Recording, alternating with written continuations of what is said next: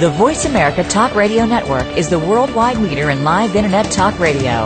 Visit voiceamerica.com. The views and ideas expressed on the following program are strictly those of the host or guests and do not necessarily reflect the views and ideas held by the Voice America Talk Radio Network, its staff, and management. Welcome to the Kathryn Zox Show. This informative and entertaining show will start your mornings off on the right foot. Here's your host, Kathryn Zox, your social worker with the microphone. I'm Kathryn Zox, your social worker with the microphone. You're listening to VoiceAmericaVariety.com, World Talk Radio.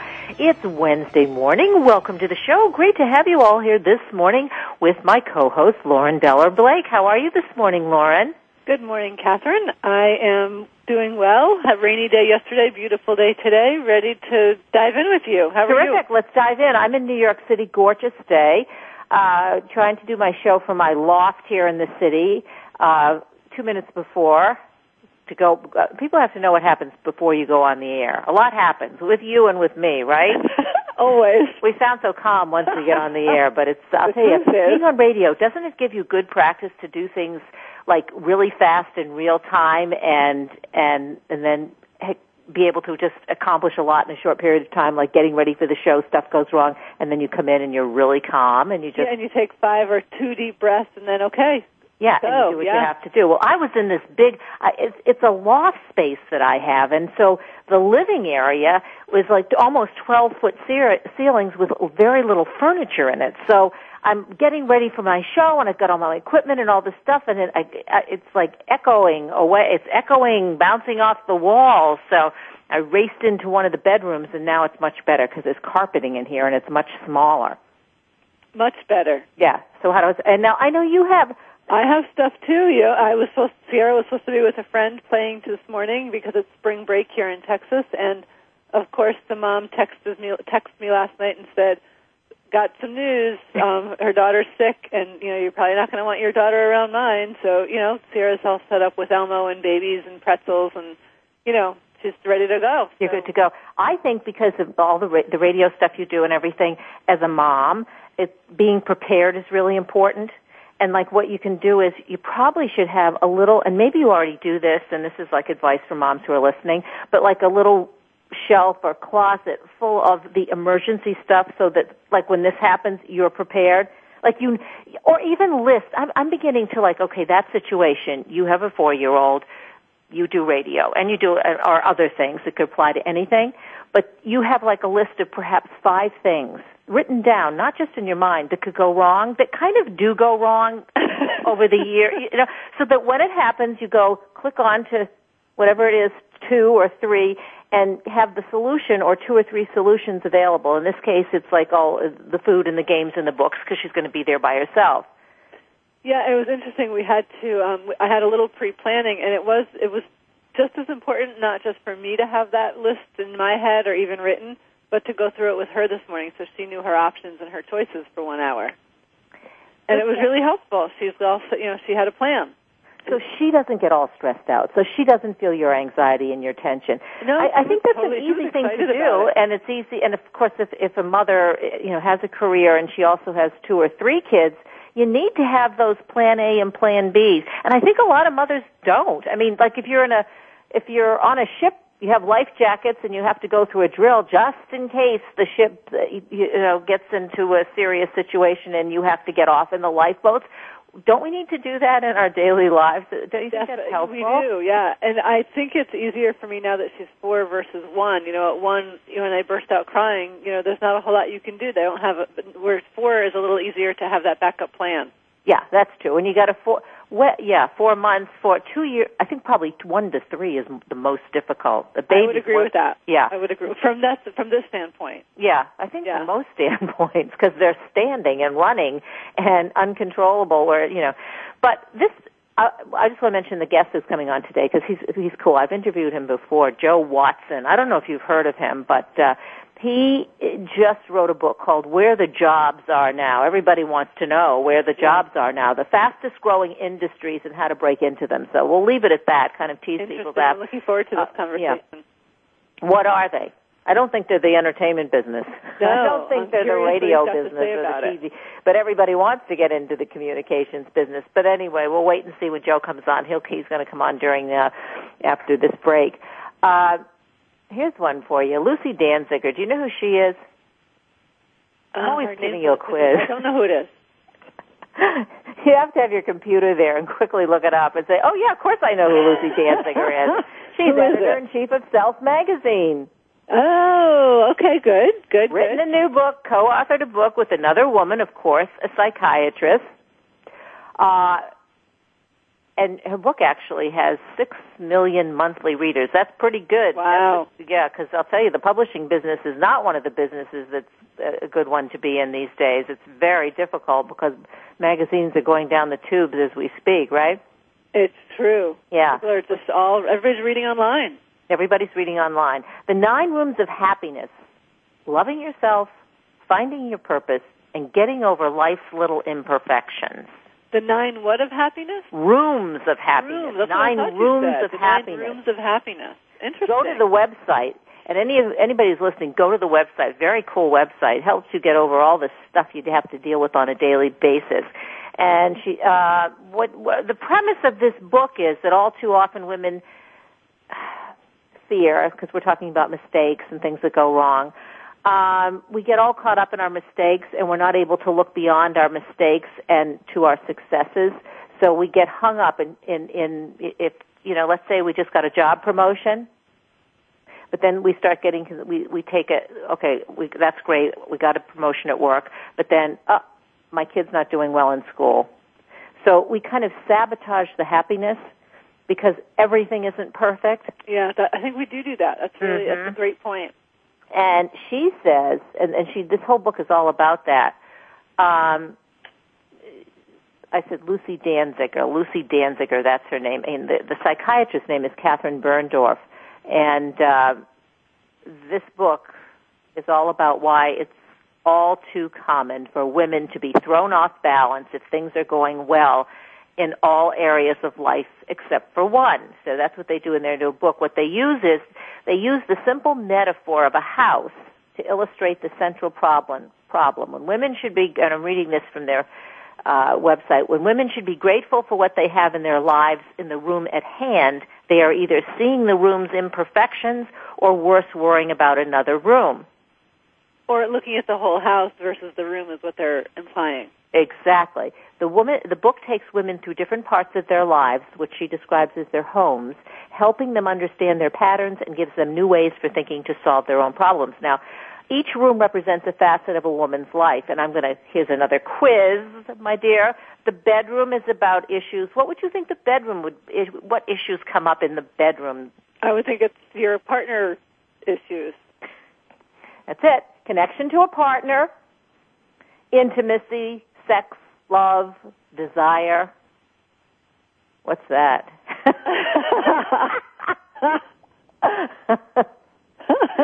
oh. Well, uh, I'll have to. we'll leave that one alone.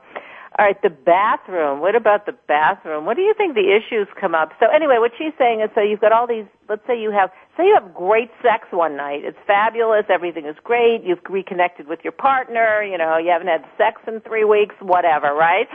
But then the minute it's over, you're thinking about, oh my God, we have to pay the mortgage, and we haven't. Uh, we're not going to be able to do it this month, and so you get right into another room and you just don't enjoy or enjoy the the happiness that was that you had got from that event. Makes sense, doesn't it? It does make sense. It's interesting, and I I always I, it's an interesting concept. You're having me think about it because I do think that it's important not to have excuse me one area of your life that's rotten. I do tend to have it like shade the rest.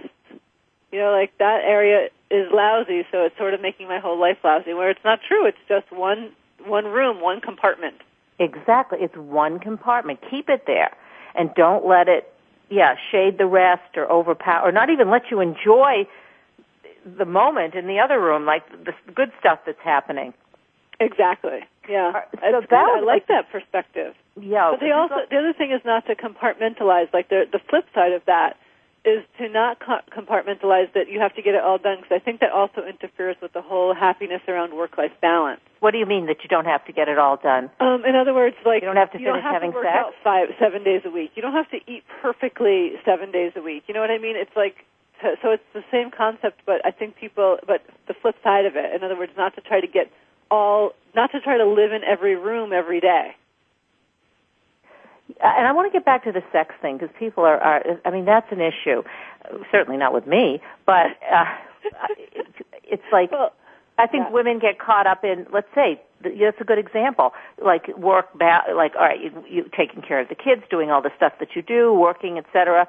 They we haven't had sex in three weeks and we have to have it three times a week or twice a week and if we only have it once a week then we and getting anxious about that and setting up these kind of false um rules yeah what'd you say rules rules like, yeah we make them up that if you don't have sex a certain amount of time I, my husband does that yeah most men do oh my god but for them it's it's true yeah, it's like you need a quota. What's your quota? That's Get right. over it. Hey, honey, what is your quota? What's oh, going to make it good for you? Oh man, it makes me crazy. That yeah, that topic can get me a little crazy.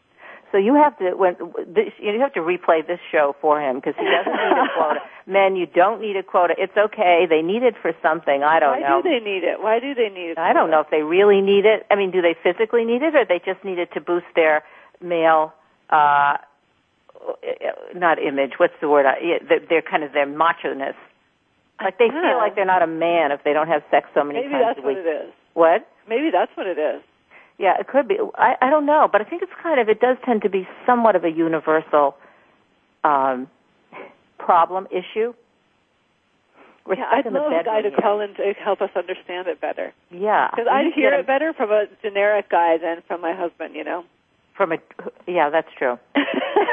Why is that, social worker? All right, so don't get stuck in the bedroom, folks. Just you know, uh, just uh, let The it other go. thing is you don't always have to have sex in the bedroom. No, you don't always have to. You should, actually, you should have sex in different. That's uh, the, you know. if the- I'm give this is a social work advice. If you want to keep it interesting, don't keep having sex in the same place, in the same bedroom, on the same bed. Boring, boring, boring. Especially for 20 years. it's true. This is not an exciting thing to do. No one would want to have sex if you have to have it every night in the same room on the same bed at the same time. Oh yeah, that sounds like a routine. Sounds fabulous, right? All right, Sounds like we have to take a break. VoiceAmericaVariety.com, World Talk Radio, Kathryn Zox, Lauren Beller Blake. You're listening to us this morning. And by the way, again, thanks for being with us. Joe Watson coming up, Where the Jobs Are Now. We'll be back in a minute.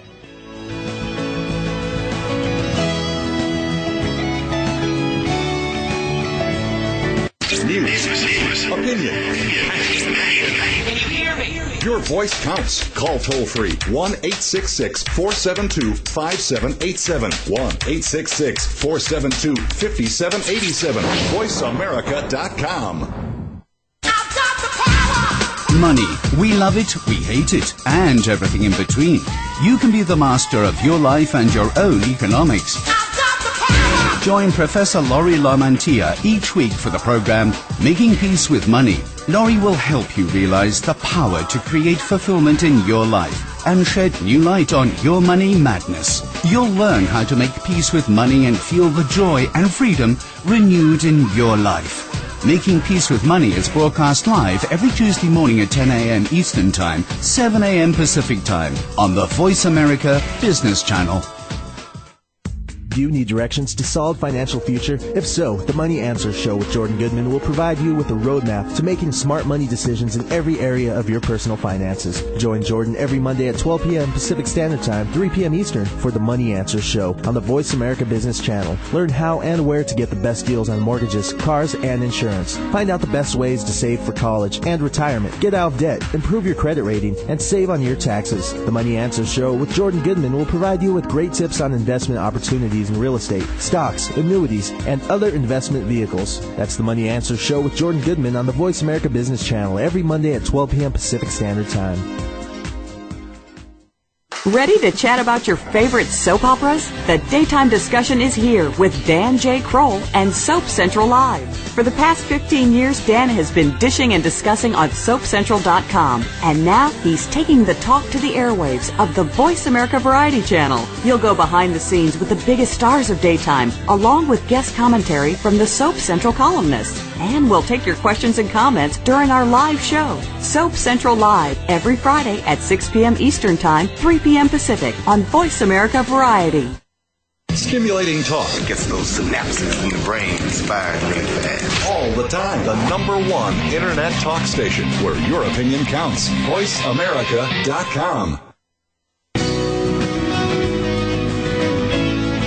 listening to The Kathryn Zox Show. If you would like to join our conversation this morning, call now. The toll free number is 866 472 5788. That number again is 866 472 5788. We're back. I'm Kathryn Zox. I am your social worker with the microphone, and you are listening to the Kathryn Zox Show with my co-host Lauren Beller Blake, VoiceAmericaVariety.com, and World Talk Radio. Joining us, as promised, Joe Watson, author of Where the Jobs Are Now. Everybody should be listening to this because they do want to know where the jobs are. The fastest growing industries and how to break into them. Uh, Joe is a leading national authority on strategic career planning and has been quoted in New York Times, Wall Street Journal. He's our expert this morning. Good morning, Joe. Good morning, Kathryn and Lauren. Good morning. I hope everybody's great today. We are great today. Now, I I know you were listening to us before, cause so and you told me just before we got on the air you had a little comment to make on what Lauren and I were talking about before we got on the air. Well, no, I, I just think that we have the inevitable tensions uh, between uh, men and women on the the subject of uh, their intimacy and their relationships. And I do believe that everybody, by the way, keeps score at some level, regardless of which one of the genders you happen uh, to inhabit. And I think by definition, that creates some of the tension. You know, where there's some who keep count and want to know why it's not more, and then another party who feels that the keeping of the count, uh, you know, kind of uh, in some ways lessens, you know, the aura of the being that's brought together by the oneness, if you will. So I just I think, think that that's it's true, Joe. Okay, so in our own, okay, say like guys think, well, I have to have sex three times a week, and maybe women's sort of uh, they're un- unconsciously, you know, twice twice a month is enough. But still, I think that men get more uncomfortable if they don't live up to their quota, whereas women can get much more distracted and sort of let go of it.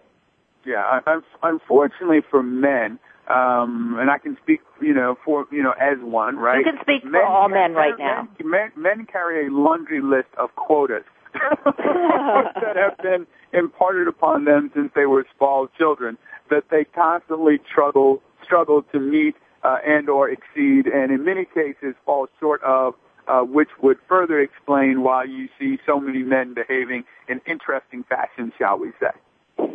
Are we talking about some of our more famous celebrities? Uh, no comment.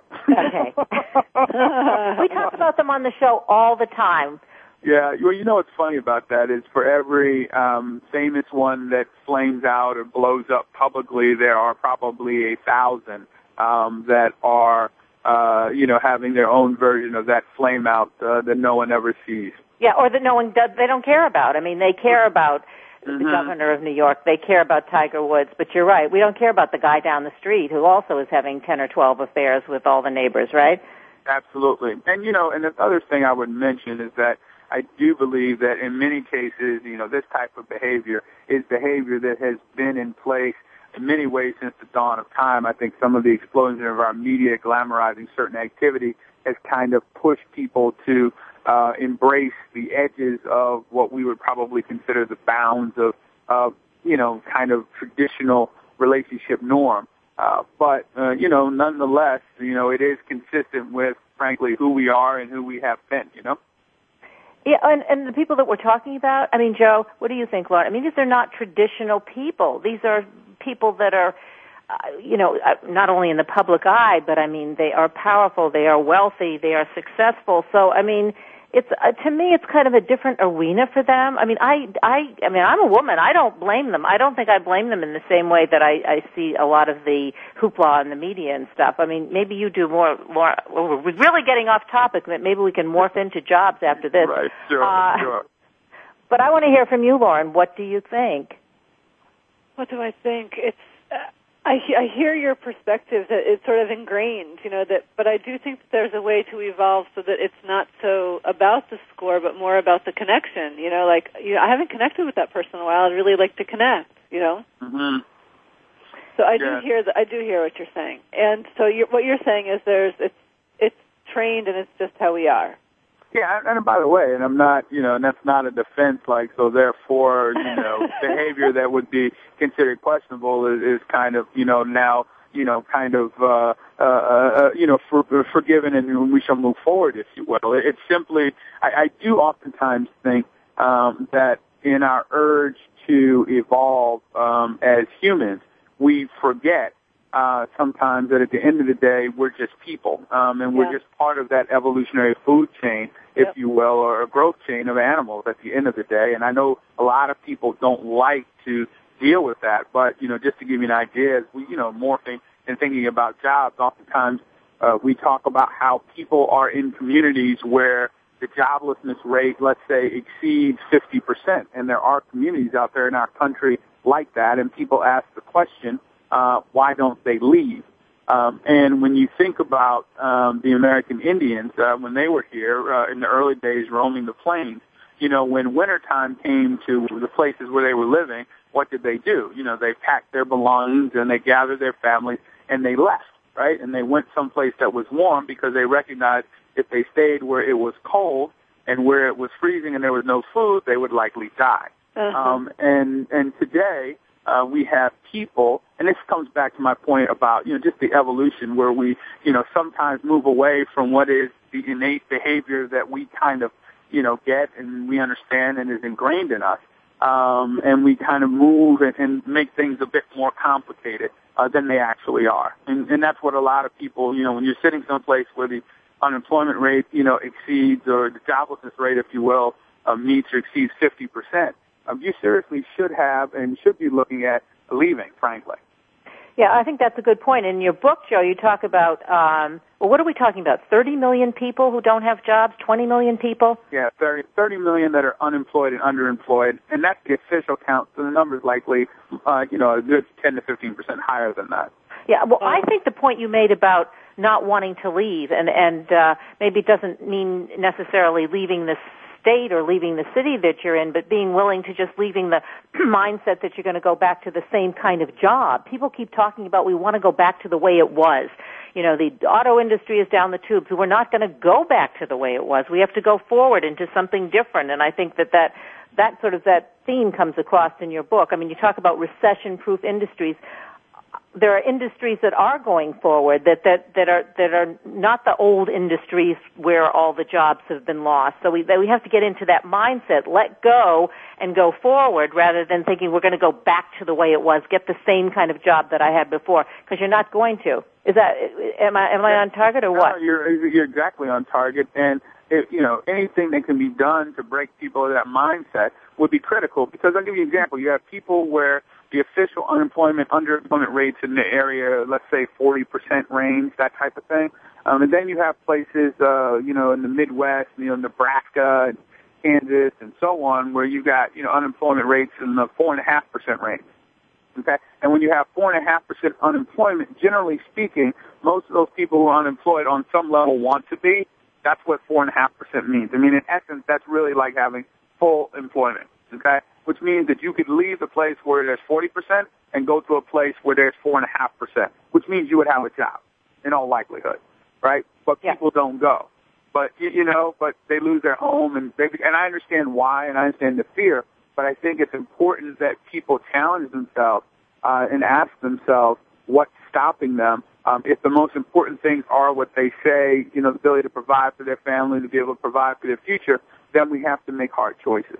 All right, so let's talk. Let's be specific. You know, tell us like, all right. People say, Uh, They are. You mentioned fear. I mean, they're afraid because you know you know what you have, even if it's horrible. But you so you'd rather stick with what you know. That just I think that's just tends to be the human psyche.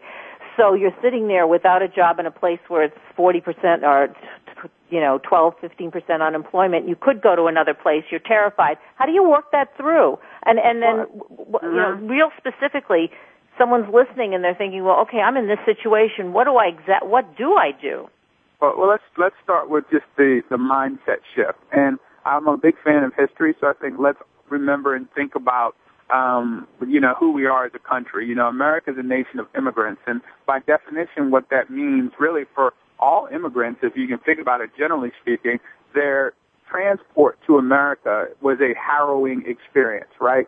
And so, uh, whether that was in the earliest days of the Pilgrims, whether that is folks who have uh, come to our country uh, from other nations uh, in uh, Eastern Europe or in um, you know Asia, Southeast Asia, or in some of the um, uh, countries in South America and Mexico and so on.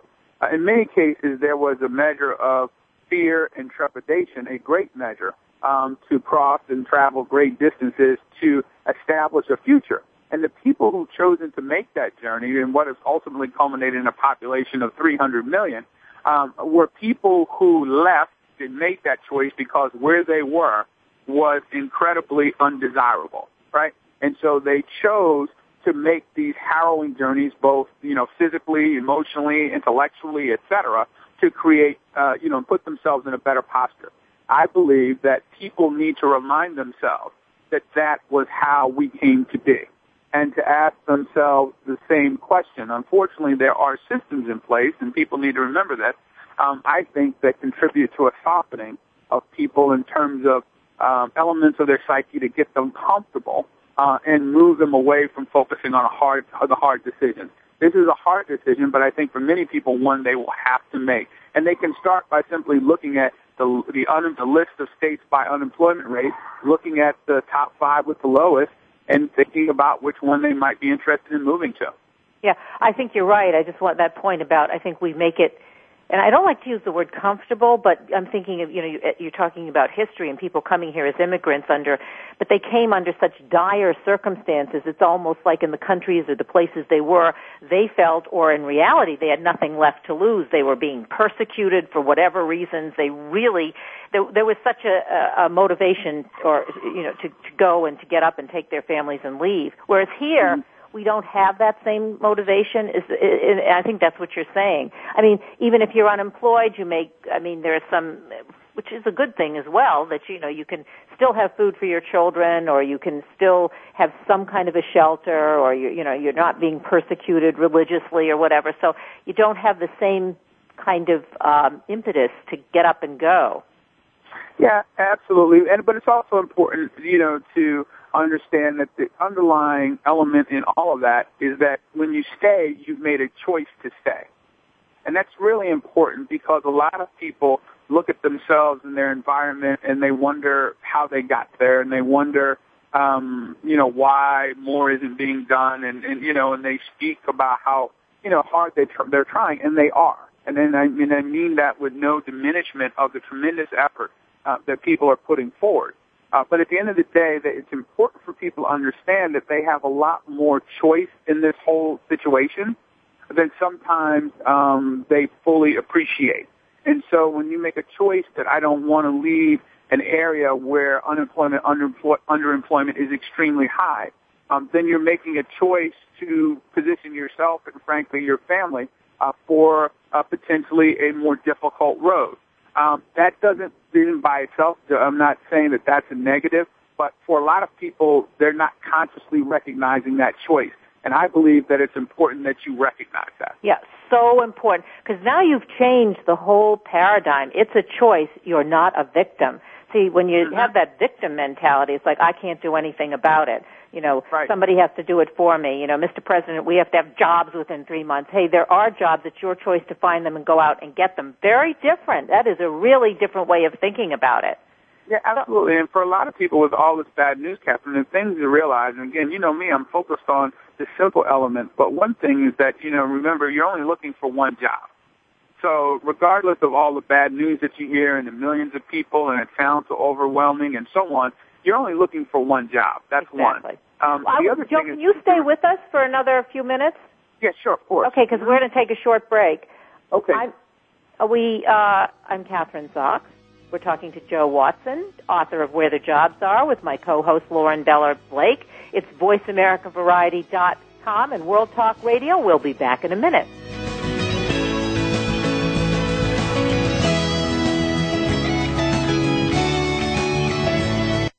Ask the experts. Call toll free right now 1 866 472 5787 and ask our All Star team to answer your question. That's 1 866 472 5787. Thank you for calling. VoiceAmerica.com. Hi, this is Dr. Vijaya Nair.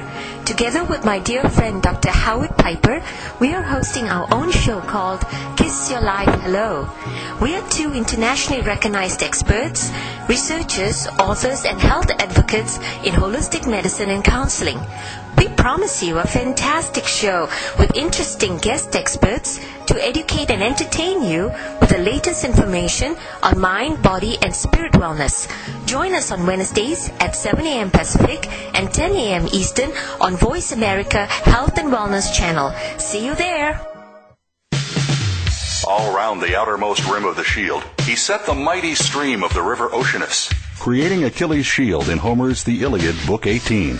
Rachel Carson in The Sea Around Us said, All at last return to the sea, to Oceanus, the ocean river, like the ever flowing stream of time, the beginning and the end. Moir's Environmental Dialogues with Dr. Rob Moyer offers lively dialogue and revealing narrative inquiry into how individuals are overcoming obstacles and creating a greener and blue planet Earth.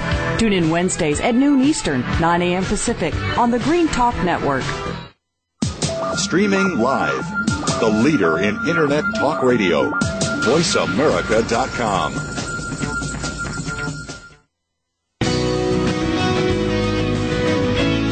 You're listening to The Kathryn Zox Show. If you would like to join our conversation this morning, call now. The toll free number is 866 472 5788. That number again is 866 472 5788. And we're back. Thanks for joining us. I'm your social worker with a microphone. It's the Kathryn Zox Show. And you're listening to VoiceAmericaVariety.com. Thanks again for joining us with Joe Watson this morning, joining Lauren and me.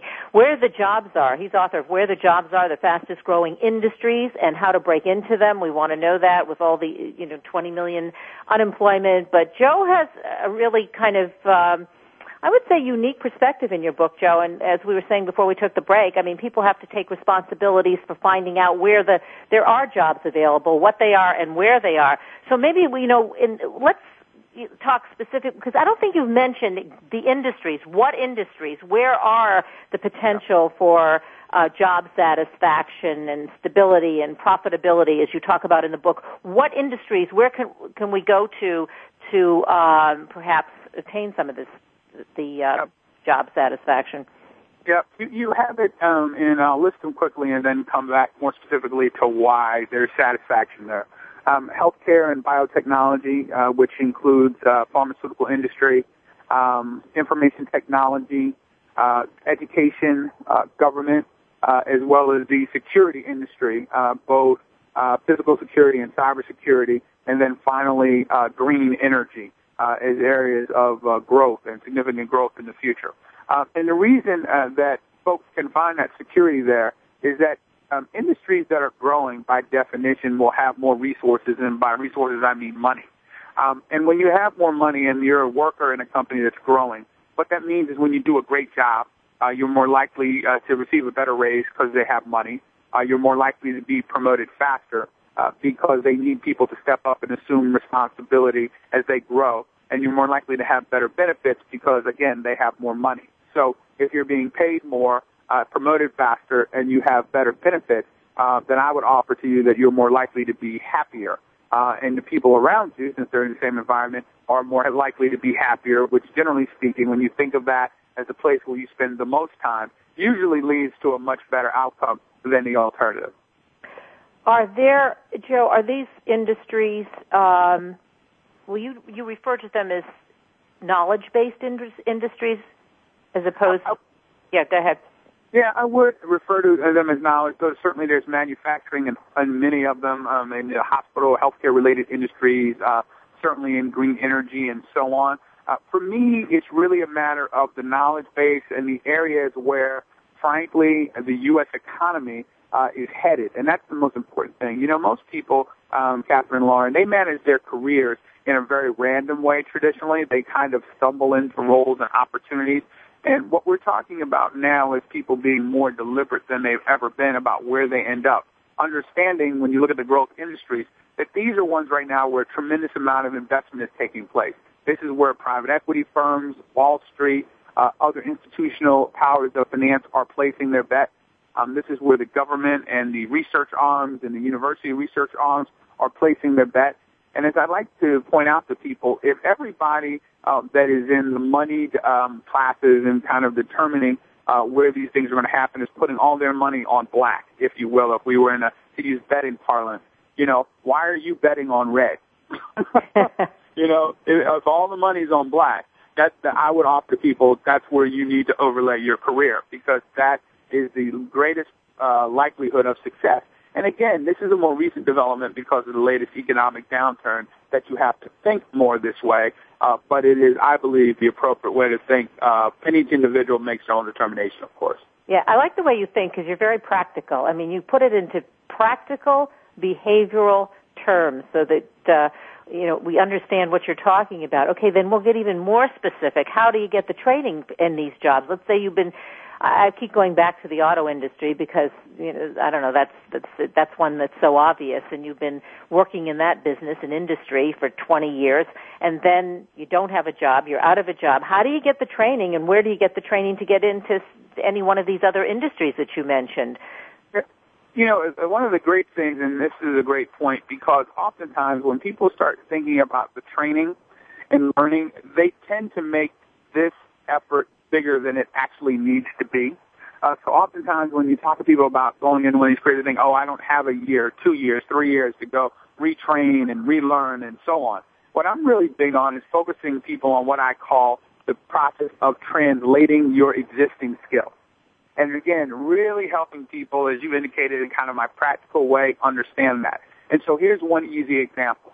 If you're at a biofuel plant, at a wind farm, um, if you're at a uh, pharmaceutical production uh, facility and so on, if you're within the walls of a cybersecurity, you know, defense operation, somebody in all those places answers the phone, right? In yep. all those places, somebody drives the truck. Somebody takes care of the accounts receivable and the accounts payable. Somebody reviews the financial statements. That does not require any level of specialized training other than what people know now. What it does require is that people over time learn about the industry, but industry knowledge acquisition is a much, much shorter process than learning an entire new skill to say be a, a type of engineer and so on. And so for many people, what I'm trying to focus them on is to not think about this in terms of, you know, years of training and so on, but simply think about it in terms of how do I translate what I already know towards this growth industry. So you don't have to be so fearful. You translate those skills that you have, and they do many times, or most, or all the time, they can translate into another industry. All right, let's kind of move it up a notch. Let's say that you are willing to do more than that. Just you, you want to get into another career and you need an education and you want to do that and you're going to try and make that work. How would you do that? Yeah, I mean that's one of the reasons that I wrote the book, right? And one of the things that I built in the back of the book is called the Growth Jobs Appendix, right? Which is going out into this thing called the Wild Wild West, otherwise known as cyberspace, and pulling together all the resources that would tell people exactly that information, right? So these are the you know the sites that you go to um, to find out about opportunities, grants, training programs, etc. in green energy, for example. Um, for people out there that that's important. And it doesn't have to be my book. It can be another book or another resource that's out there. But they've got to use their resources because one of the most dangerous places I think for people to learn about this stuff, Kathryn, is just out there um, in a with a random search engine. And the reason I mean that is because there's so much data, it can be overwhelming. I mean, you go in and type green energy retraining uh, into one of the big search engines, and you can spend literally weeks looking through links of which most, of course, would be useless uh, and kill time, frustrate you, depress you further, and so on. All right. So what about this? You know, you're talking about online getting information. How do you feel about online training? I mean, that's becoming more and more available as well. Actually getting career changing degrees online from reputable schools, uh, universities, colleges. Um, I think that's an industry that's proliferating, and it's a it's a good thing because I think there's a, a lot of not just information, but you really can get retrained online. Yeah, absolutely. I think that it's the wave of the future.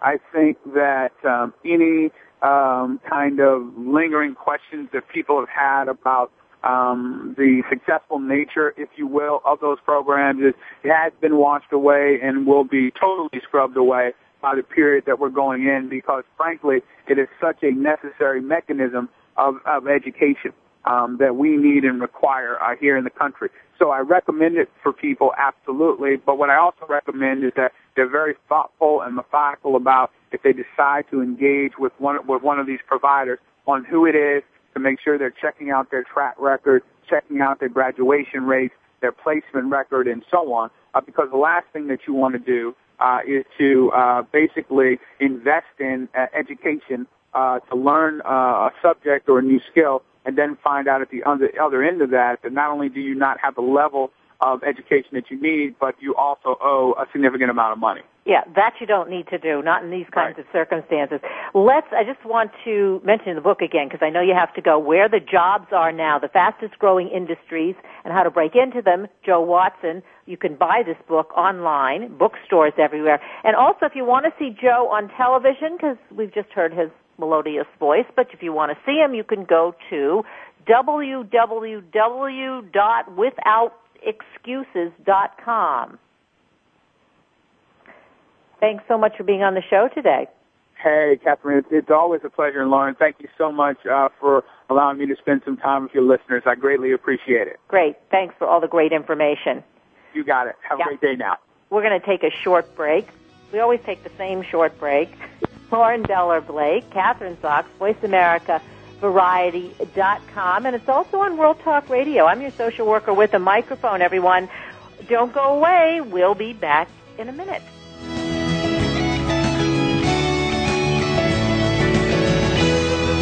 Talk, talk, talk. That's all we do is talk. Yeah! If you'd like to talk, call us toll free right now at 1 866 472 5787. 1 866 472 5787. That's it. That's it. VoiceAmerica.com. If you're a parent, you face all kinds of challenges. You know you're a good parent, but we have a show that may help you become a better one. It's called the Book of Dad Radio Show, hosted by expert husband and wife team Robert and Yulette Benson. This program will answer your questions about a variety of topics that parents need to stay on top of. It's a roundtable of discussion that's great for the weekend or anytime. Tune in to the Book of Dad radio show every Saturday at 12 noon Eastern Time, 9 a.m. Pacific on the Voice America Variety Channel. Emotional intelligence has been documented to be the most important skill for a leader to move up in an organization. Leaders Playbook will unpack what emotional intelligence is, why it is important, and how you can raise your emotional intelligence for yourself, your direct reports, and your teams. Join Dr. Relly Nadler every Monday morning at 9 a.m. Pacific, 12 p.m. Eastern to the Leaders Playbook on the Voice America Business Channel. Your success, your success could depend on it. Journey into the realm of spirit, the source of all things. Master fear in these tumultuous times and learn ancient ways to abundant love and healing. Why Shamanism Now? A practical path to authenticity will awaken the unique genius within you. Host Christina Pratt challenges you to initiate your innate powers within to gain health, well-being, and joy through the practices of Last Mask Center for Shamanic Healing. Tune in each week to Why Shamanism Now? Wednesdays at 2 p.m. Pacific, 5 p.m. Eastern on Seventh Wave Network. the Internet's number one talk station. Number one talk station. VoiceAmerica.com.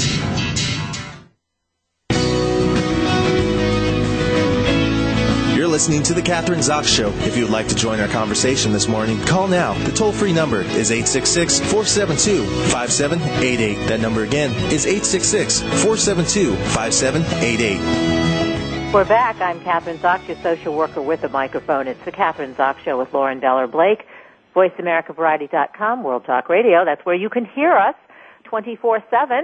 If you haven't heard enough this morning, can't imagine you wouldn't want to hear us 24-7. Uh, Lauren? Yes? One of the things that Joe does talk about in his book that we didn't get a chance to address is he thinks this, this information that we chatted about this morning and also more stuff in his book is it's important to teach your children this information now. Well, I agree with that. Yeah, because we're always talking about the kids. So the kids have to grow up with this kind of an attitude as well. Because it's not the old attitude of 20, 30 years ago, you're going to get a job, you're going to stay at the job for 20 years, 30 years, 40 years, whatever, right?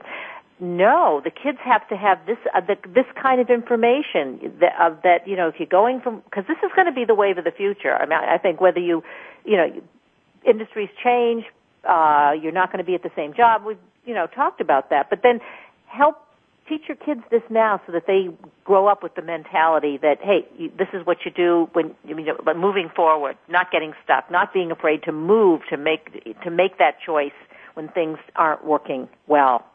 It's also about responsibility if you're not happy with what you're doing.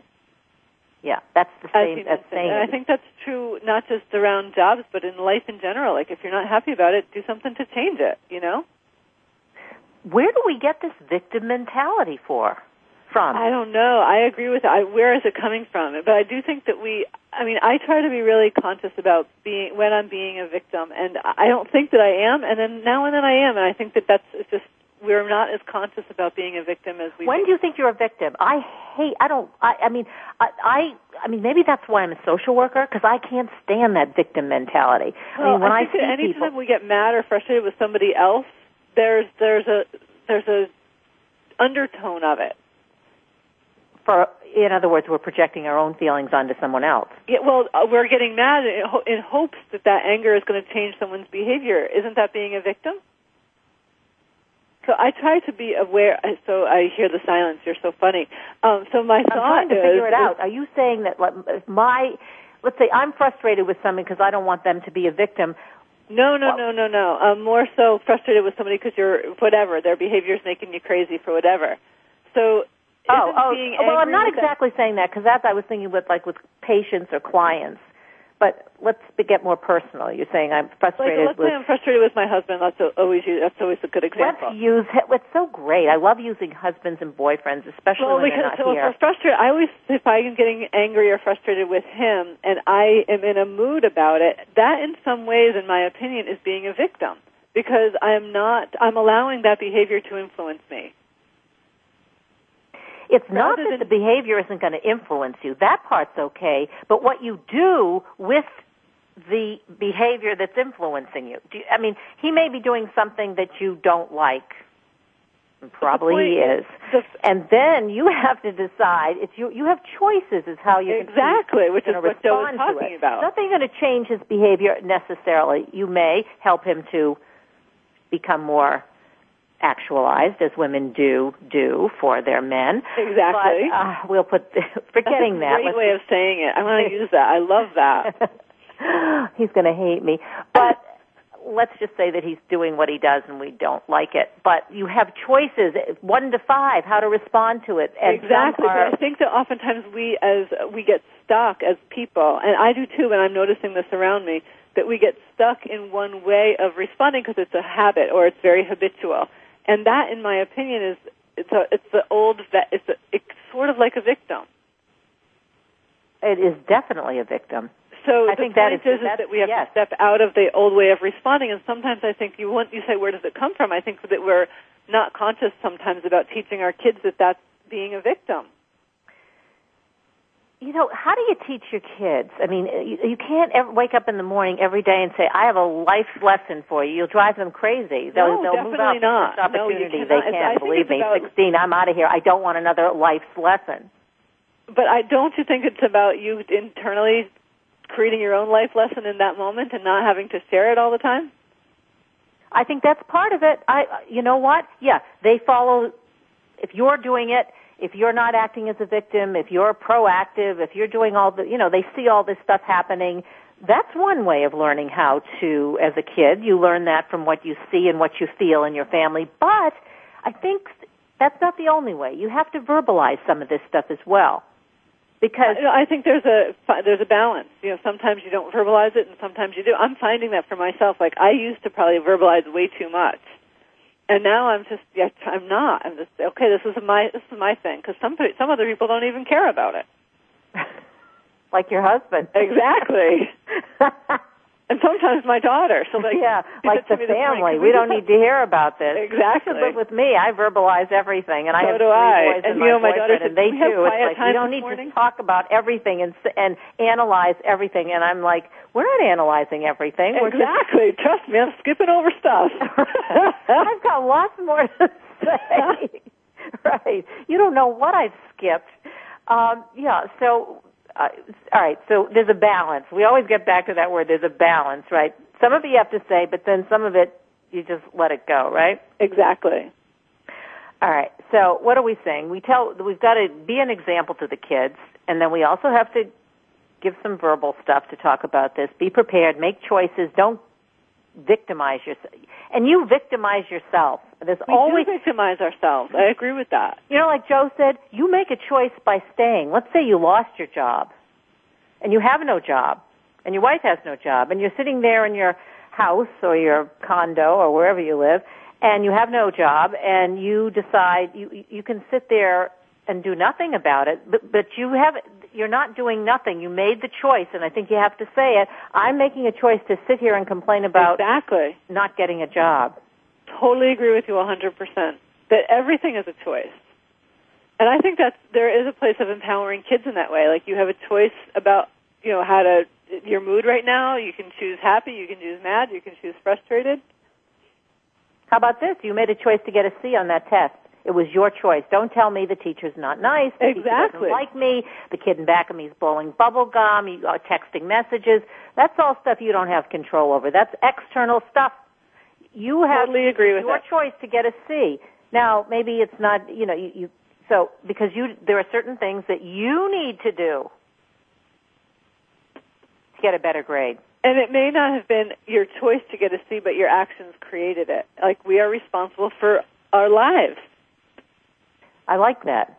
Could you repeat that? I don't know what I just you said. forgot. it's our actions. You know, it's not that you had like it's not say, okay, I want an A, and maybe you really, of course, you can really work really hard and not get the A because you're not smart enough. But you don't want. I've totally been there before. Like I want the A, and I kept getting the C or even the D in one of the ca- my college classes. Oh my God! So we've got that situation as well. But then that means you have to be aware of what your own, be aware of what your capabilities are, and then put them in the right place. Yeah, and you're sometimes I think our expectations are not matching our efforts. Like I'll, you know, a lot of women business owners that I work with, they want to, you know, take their businesses to a whole nother level. And okay, so but how much time are you willing to work, and how much uh, during that work time are you doing great work, or are you, you know, shuffling papers or checking email? That's not great work. Yeah, I thought checking emails was great work. No, it's not. I have thousands of emails. I'm checking them every minute. I'm doing bids. no great work there. I mean, yes, it's communicating, but I think that there's bigger projects or more um, valuable projects that take businesses to another level. You know.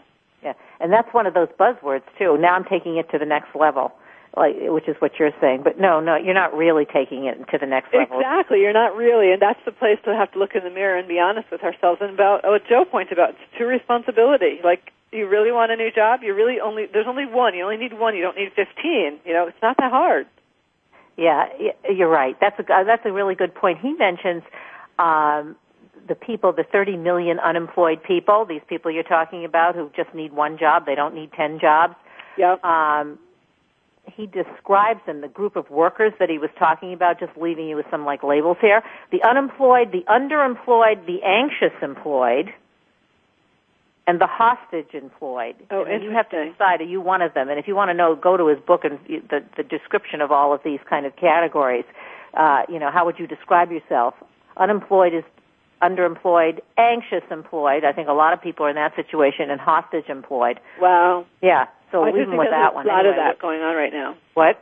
There's a lot of those various types of employed, but I do think it goes back to you know choosing to stay and looking for another job. Like I know lots of people that complain about their jobs. Well, I can I have very little patience for that. Go get another one. Yeah, that's this is the end of the, our show. And Lauren said, if you've lost your job, go get another one. I'm Kathryn Zox. That's Lauren's advice. You're listening to Voice America Variety dot com, Talk uh, World Talk Radio. Well, Lauren and I will see you next week. Thanks for being with us today. We hope you have enjoyed today's episode of The Kathryn Zox Show. You can listen live every Thursday morning at 7 a.m. Pacific Time on the Voice America channel. Want to know more about Kathryn? Visit her website at www.kathrynzox.com. Be sure to join us next week for more interviews and great conversations with Kathryn Zox.